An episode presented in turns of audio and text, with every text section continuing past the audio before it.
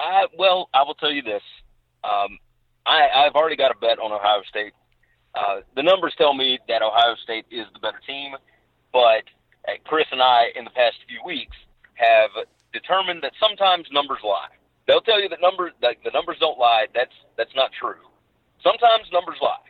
Uh, I Clemson feels like the better team, and I have done it multiple times this year where the numbers will tell me that Clemson shouldn't beat somebody by 37 points, but but they end up beating them by 40, and and I feel ridiculous afterwards because why would you ever bet against this juggernaut? And but I'm I'm going to do it again. I think Ohio State has shown all season that they are the best team in football aside from LSU. Clemson has just, and it's a part of their schedule, and I get it. They they can only beat the people in front of them, but I, there's just something about this Ohio State team that I really really like. I think if Justin Fields is healthy, and that's the the biggest thing. Now I hit him for a little bit at plus two. Uh, that number has gone up to two and a half now.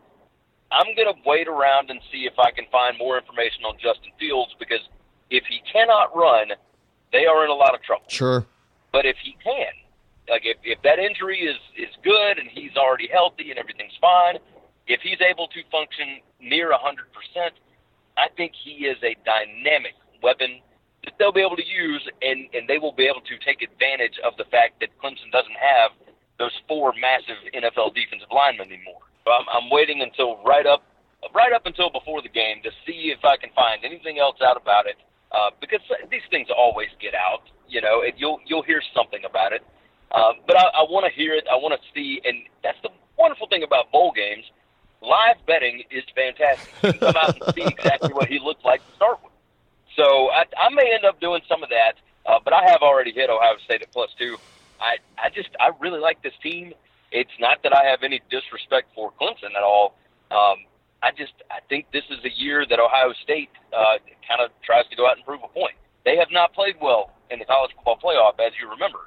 So it, I, feel like a different coach, different quarterback, different team. I think this is uh, this might be their year. Thanks for listening to this segment of the Three Dog Thursday podcast. Reminder hear the full show through Red Circle Podcasting.